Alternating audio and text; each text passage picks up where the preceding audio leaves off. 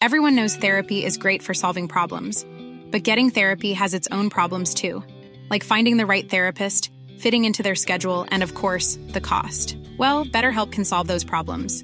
It's totally online and built around your schedule. It's surprisingly affordable too.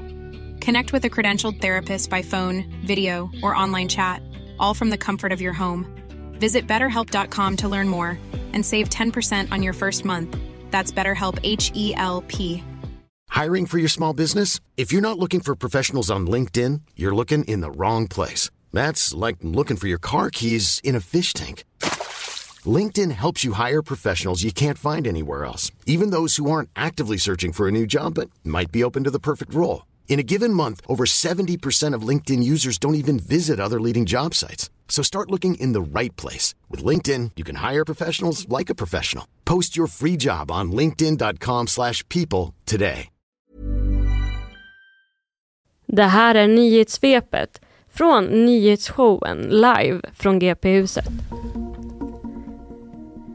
En eh, stickskadad man dök sent igår kväll upp på Salgrenska. Hans skador var inte livshotande men polisen utreder det nu som mordförsök. Och enligt de uppgifter som finns eh, just nu om händelsen så ska det ha skett någonstans utomhus i Göteborg. Omfattande strejker och demonstrationer väntas idag i Frankrike. Det är landets fackföreningar som uppmanat till massmobilisering efter att Macrons regering presenterat en ny pensionsreform där de flestas pensionsålder höjs från 62 till 64 år. Landets transportminister varnar för en djävulsk torsdag och strejkerna väntas lamslå kollektivtrafik i Paris och tågtrafiken i landet och många skolor väntas stänga. Polisen räknar med uppemot 750 000 demonstranter i hela landet. Idag väntas domen mot de två bröder som misstänks ha sålt hemliga uppgifter till Ryssland.